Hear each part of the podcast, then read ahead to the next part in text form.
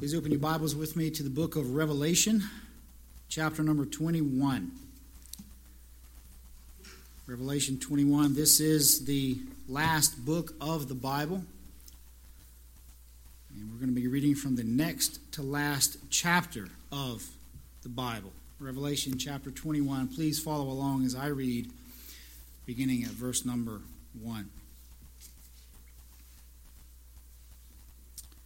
The Apostle John writes, under the inspiration of the Holy Spirit, he says, Then I saw a new heaven and a new earth.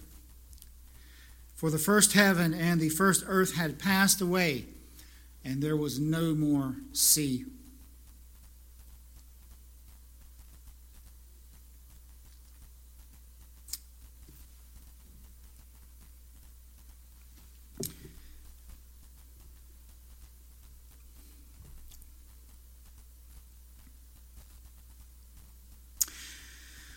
I saw the holy city.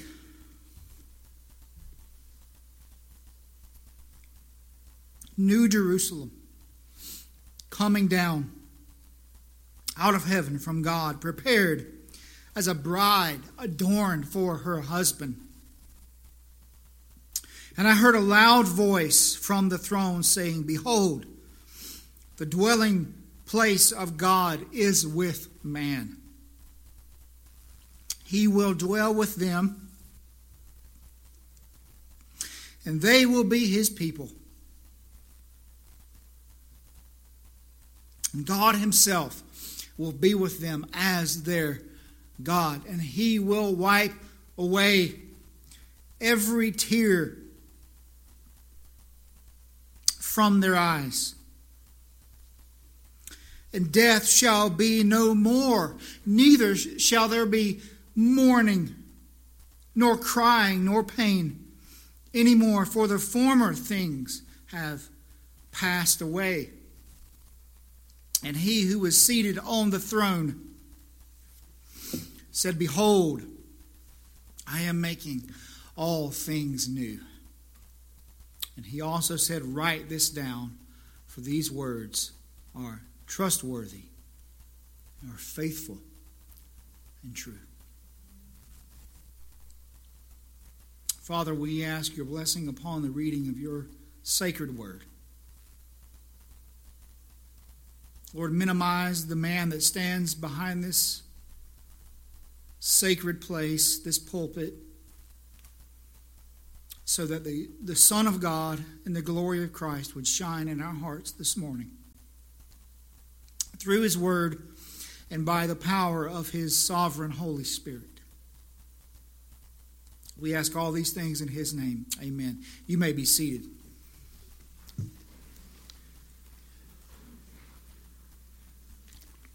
Have you ever had one of those days where everything that could go wrong did go wrong?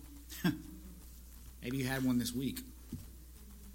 I had a couple this week, actually. Everything that could go wrong did go wrong, and you hit the bed that night thinking, I am glad this day is over. And you get up the next morning thinking that, well, today will be better. But it's not.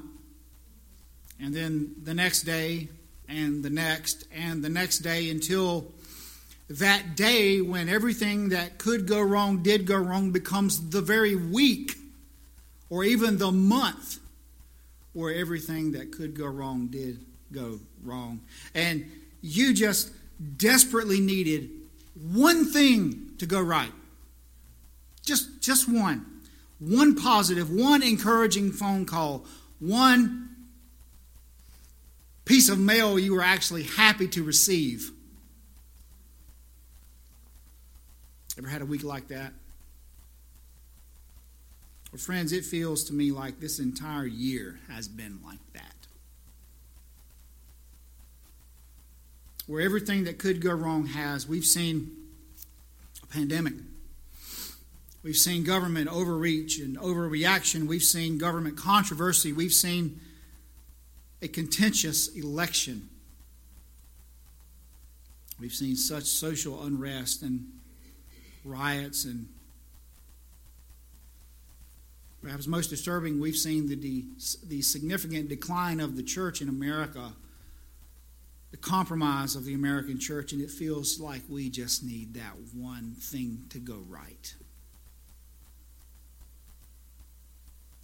We need that one encouraging word. And, friends, that's what I want to do for us this morning. You know by now, if you've been paying attention, where we're going. We've sung about heaven. We've read Jesus' promise to come and take us to that place that he has prepared for himself for us. We've read about this place in Revelation 21. Because there is no more encouraging word that we could hear at this moment than to think about that final day when all the mess down here is over and we're finally home. And for those who have heard by divine grace that effectual call of the Holy Spirit that awakened their dead hearts to the sweet beauty and glory of Christ in salvation, to those there is within our hearts a longing for this place that we have sung about and read about this morning. A longing for our eternal home. Friends, a home to which we have never even been. you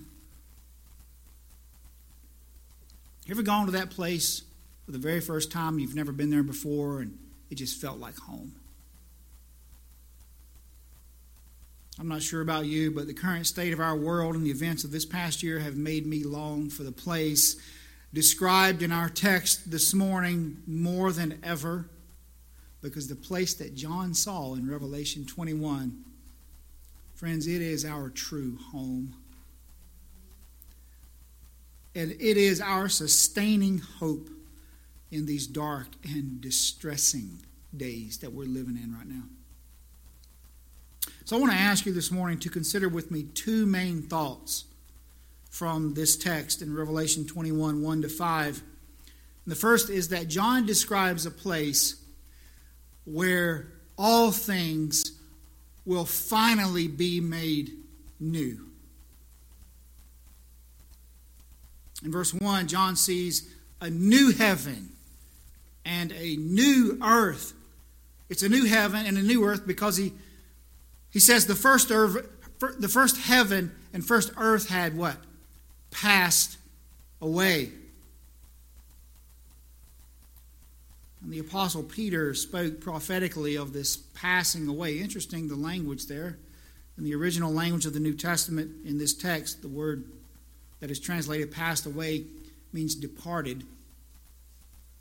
It's the same language we use for people who die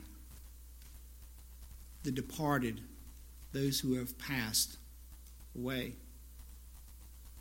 And Peter spoke of this passing away of the original creation in 2 Peter 3, beginning of verse 10, when he says, The day of the Lord will come like a thief, and then the heavens will pass away with a roar and the heavenly bodies will be, will be burned up and dissolved, and the earth and the works that are done on it will be exposed. All things that are hidden now will be exposed on that day. Peter goes on to write Since all these things are thus to be dissolved, what sort of people ought you to be in lives of holiness and godliness, waiting and hastening the coming of the day of God, because of which the heavens will be set on fire and dissolved, and the heavenly bodies will. Friends, picture this as best we can.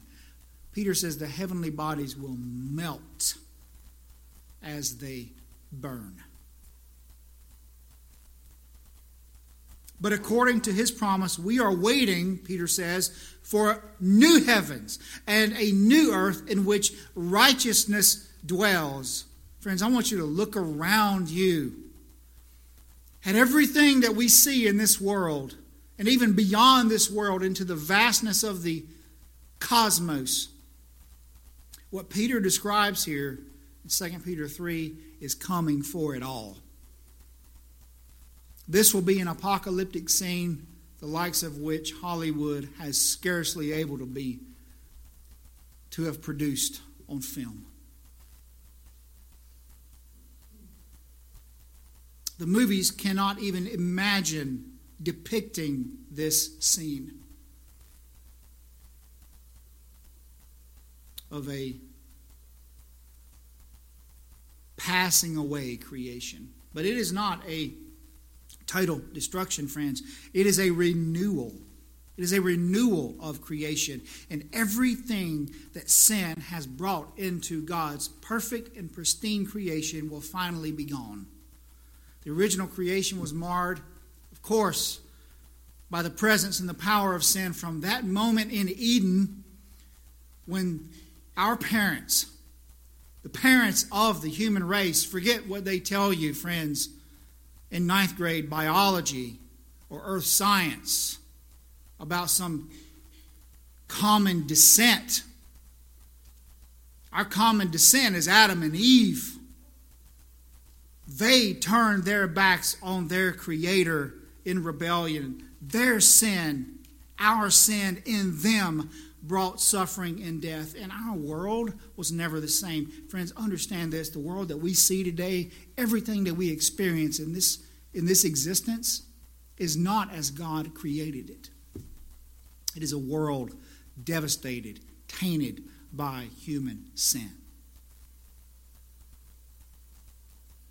You see, evolutionary ideology teaches us that sickness and suffering and bloodshed and death, that they are all normal and even necessary parts of life, but friends, that is a lie. God did not create this world to die.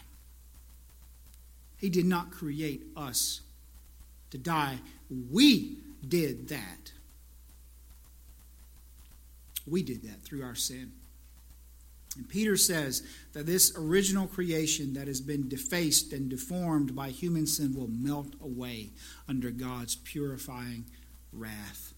And a renewed heavens and earth will emerge. And friends, that is what John sees here in Revelation 21. He sees the renewed creation. And notice that he describes this new creation, this new heaven and new earth, not by what is there so much as what is not there. And he does this through a series of no mores. The phrase no more shows up at least 12 times in the book of Revelation, with seven of them coming in chapters 21 and 22. John says in verse number 1 there will be no more sea. All throughout Scripture. That, that may be puzzling to you. But all throughout the Bible, the sea, the ocean, is emblematic of this untamable chaos and destruction. All one has to do is to look at the aftermath of a hurricane or tsunami. You remember that tsunami some years ago that washed over Japan? Looking at the satellite shots of before and after, you see the destructive power of the sea. In Revelation, the sea is mentioned, get this, 26 times in the book of Revelation. John talks about it 26 times. Revelation 13, the sea is that godless abyss from which the Antichrist beast emerges. In Revelation 20, the sea is the abode of the dead. But in the new creation, friends, that unsettled, watery void that the Holy Spirit hovered over on the day of the first day of creation, that sea will finally be conquered. It will be no more. I don't know about you guys. It's kind of encouraging for me because I can't swim. That's no joke. I, I don't know how to swim. I never learned how to swim. I always drowned at least once in my life.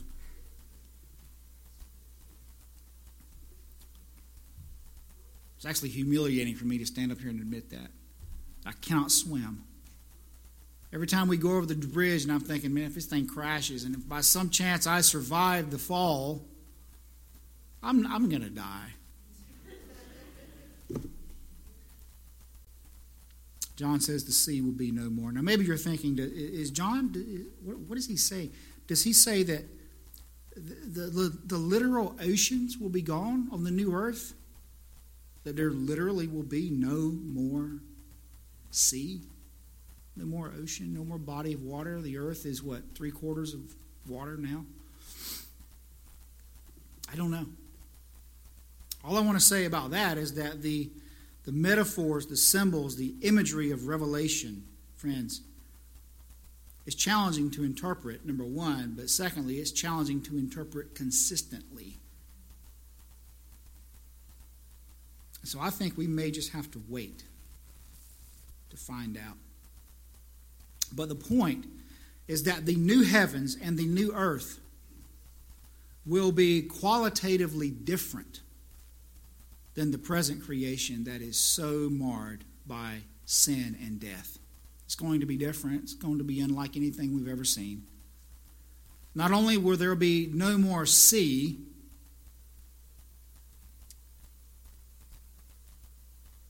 verse 4 says there will be no more tears, no more death, no more mourning, no more crying, no more pain.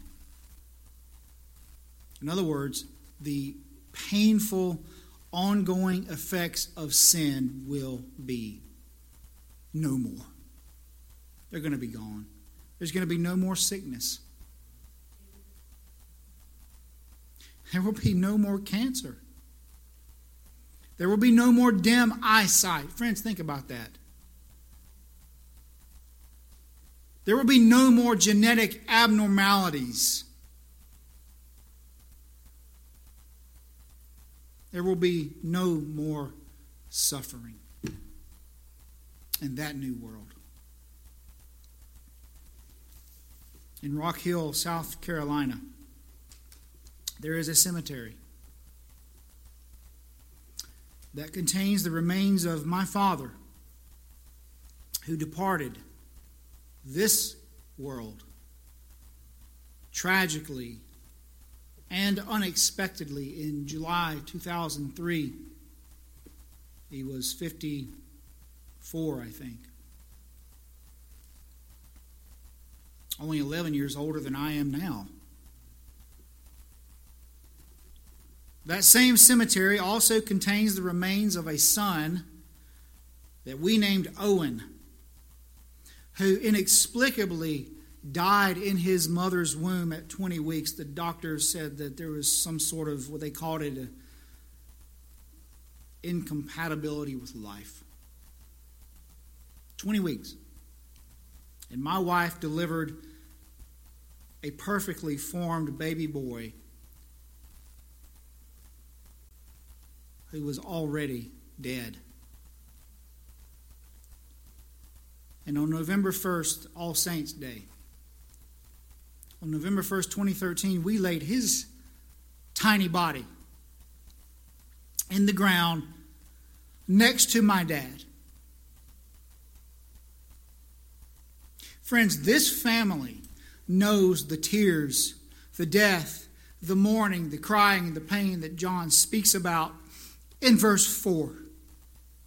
But how many of you know the same pain. You know what it's like to walk that same dark road of loss. Perhaps a spouse that you've said goodbye to, a child that you have said goodbye to, a parent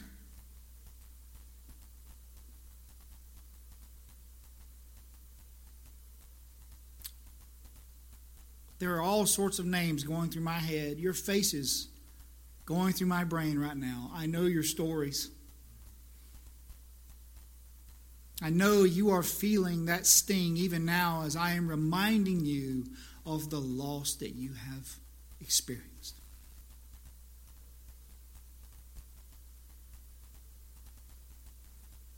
we are acquainted with this grief here at this church. Death is the curse of sin. 1 Corinthians 15 26, the Apostle Paul says that death will be the last enemy to be destroyed.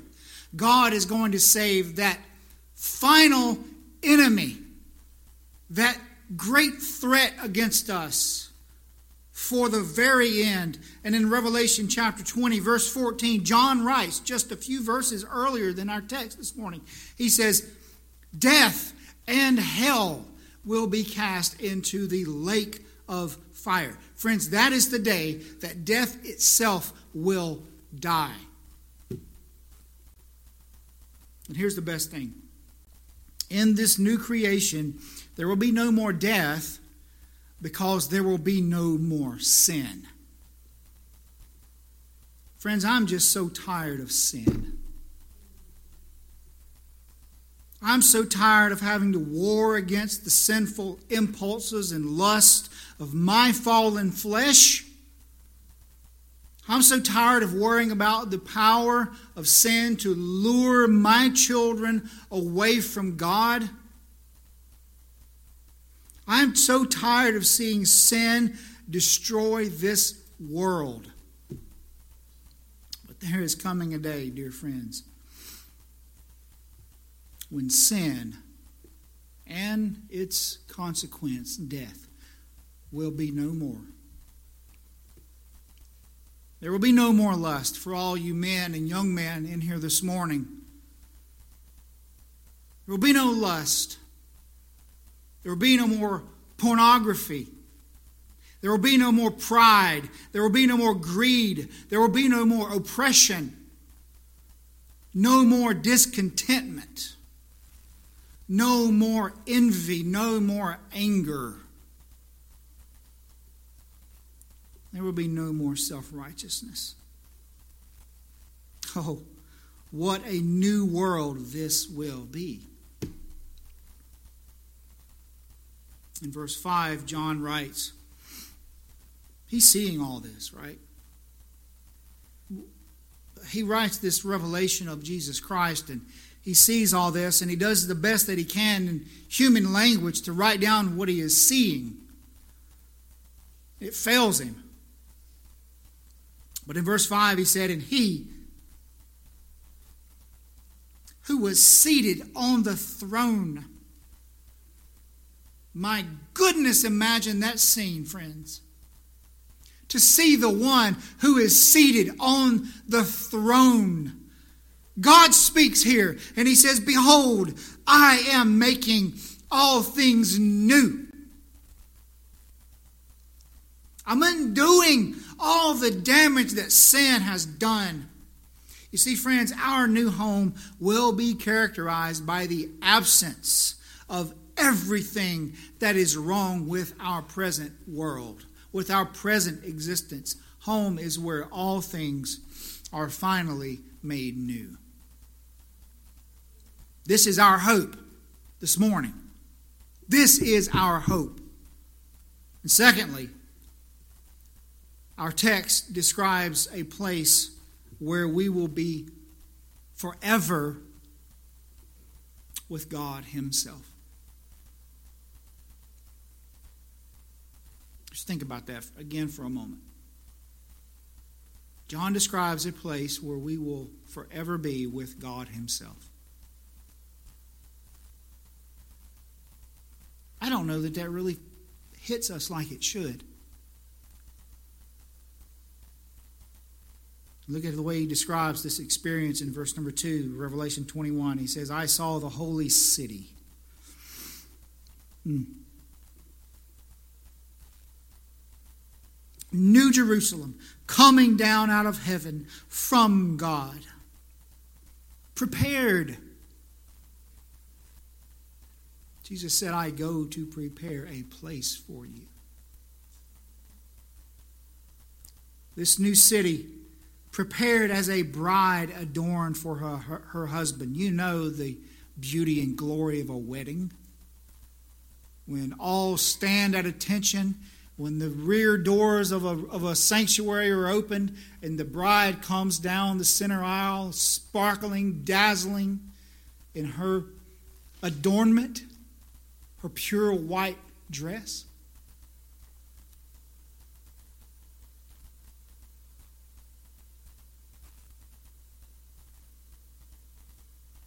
Adorned for her husband. John says, I heard a loud voice from the throne saying, Behold, the dwelling place of God is with man. Friends, we need to, we need to capture that verse this morning. The dwelling place of God is with man. This is the creator of all those fantastic things we look at from the Hubble Space Telescope on the internet. And we say, wow. And John says, the dwelling place of this God, this Creator, who's flung all of that into existence with a, with a single word, his dwelling place is with us. He will dwell with them, and they will be his people. And God Himself, not a stand in, not a substitute. God Himself will be with them as their God. See, these verses show us, dear friends, that home is not just a place, home is a person. It is God Himself who will dwell with us forever. Paul speaks about this in 2 Corinthians 5, verse 8, when he says that we desire to be away from the body and at home with the Lord. God's plan has always been to dwell with his people. The Garden of Eden, the tabernacle, the temple, the holy city of Jerusalem, what we call Zion, the new covenant and dwelling of the Holy Spirit in all believers. All of this shows God's desire and his intent to be with his people and they all point to this final and ultimate reality in which God will fully dwell with us in the New Jerusalem, which is the crown jewel of the new creation that the Old Testament prophets foretold. Isaiah 65, verse 17 Behold, I create new heavens and a new earth, and the former things shall not be remembered or come to mind. But be glad and rejoice forever in that which I create, for behold, I create Jerusalem to be a joy and her people to be a gladness. The prophet Ezekiel says this in chapter 37. He says, My dwe- This is God speaking through the prophet. My dwelling place shall be with them, and I shall be their God, and they will be my people. All of the covenant promises of God, of his eternal presence with his people, will ultimately be fulfilled right here, Revelation 21, in the New Jerusalem, which, by the way, friends, is not merely a place in the new creation. The New Jerusalem is the new creation. It is the new creation. It is the eternal home of God's people where He will dwell with them in everlasting fullness. Friends, the New Jerusalem is the completion of what God began in Eden. He longs to be with His people. The question for us this morning, friends, is do we long to be with Him? Earlier, I they talked about the New Jerusalem being not merely a, a place, but a person. And so we long to be with that person, the Lord Jesus Christ. And I can only share from my personal experience of a similar longing. When I was when I lived in Wyoming, uh, many, many, many years ago. Before Jamie and I were married, I, I had already graduated, but she was still in college in Tennessee. And uh, One September, she and her mom flew out to visit me. I may have told you some of this story before, I don't know. I hadn't seen her in months. It'd been, been quite a while. And I had plans actually to propose to her during her visit. So I was really super nervous. I was really nervous and excited all at the same time. Maybe you know that experience. And I remember the night before she flew into Denver, Colorado, I had to go pick her up at the airport. I, I couldn't sleep a wink. Didn't sleep a bit. In fact, I don't think I slept at all the whole week before she got there because I was so longing to see her again, and I can still remember the joy that flooded my heart as she walked off of that airplane and I got the first glimpse of her I'd seen in months. This is before FaceTime, friends. You can have that. Maybe you have a similar experience, a similar longing to see someone that you love. But I wonder, dear friends, do we feel that way about the Lord Jesus? Do we feel that nervous excitement deep down in our stomachs, in our bellies, when we think about his return? And we think about being forever united with him in this place that John describes here. We feel that, those, little butterflies in our stomach? that deep longing to see the one that we love more than all. No doubt there will be many sweet reunions with loved ones passed on when we get there. I know that many of you in here, your heart is broken now because you long to see someone that you've said goodbye to you cannot wait until you are reunited with them.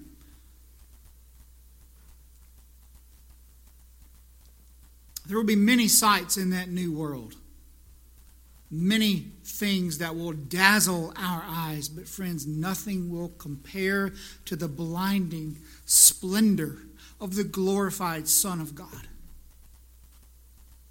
We can't we can't feel this like we need to this morning. Nothing will compare to the splendor of Jesus Christ. One old gospel song says this Mansions will glisten on the hills of glory, happy reunions on streets of gold, angel choirs singing glad praises forever. But Jesus will outshine them all. Friends, do you feel that way this morning about the Lord Jesus Christ? Do we spend much time at all thinking about that instant when our glorified eyes will catch that first glimpse of the risen Jesus in this city? I think if we're honest, most of us are more excited about the temporary enjoyments of this present world than the eternal presence of Jesus in the new world. This is not real enough to us. We have some repenting to do, friends.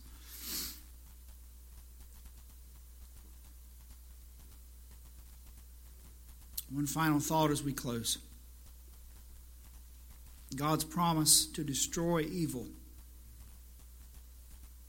His promise to renew all things, and His promise to dwell with us in the person of His Son. This promise is certain. It is ironclad. Second half of verse 5 says this Write this down. For these words are trustworthy and true. Friends, there is no question this will happen. These verses we read today in Revelation 21, they will happen. The Lord will return for his people. We will be home. in the new creation, in that new holy city forever. The certainty of this promise is what sustains us when we look at the insanity of the world in which we live right now. When you get depressed and discouraged about everything that's wrong in this world, or perhaps even what's wrong in your own life, friends, just start thinking about home. The Puritan preacher Richard Sibbes, he said this The life of a Christian is wondrously ruled in this world by the consideration and meditation of life in another world. How do we cope with the depressing things that we see on the news? We think about home. How do we cope when our spouse is dying with cancer? We talk to them about home. When our children are consumed with this present world, we tell them that they live in Christ for another world. This is but a breath, a vanishing vapor. When we are weary of that battle with indwelling sin, does anybody else in here sin? Does anybody else get weary of that war? Friends, when we are so tired of that battle, when we are battle scarred, beaten, and bloody in our war with sin, think long on the glory of that day when sin will be no more. And we will finally be able to worship the Lord in the beauty of true and unblemished holiness. For every trial and suffering in this life, friends, just start thinking about home. But this place is only home, though, for those who know the builder. The New Jerusalem, dear brothers and sisters, dear friends, the New Jerusalem is a gated community. And the Lord Jesus Christ is that gate. Revelation 22, just one chapter over, verse 14 says this Blessed are those who wash their robes, that they may have the right to the tree of life, and that they may enter the city by the gates. Outside are dogs and sorcerers and the sexually immoral and murderers and idolaters and everyone who loves and practices falsehood. Friends, if you are not trusting in Christ this morning, the place that we have described in this text is not your home. Hell is. God is holy. We are sinners by nature and by choice. Jesus died to make all who believe right with God. Repent and believe the gospel today.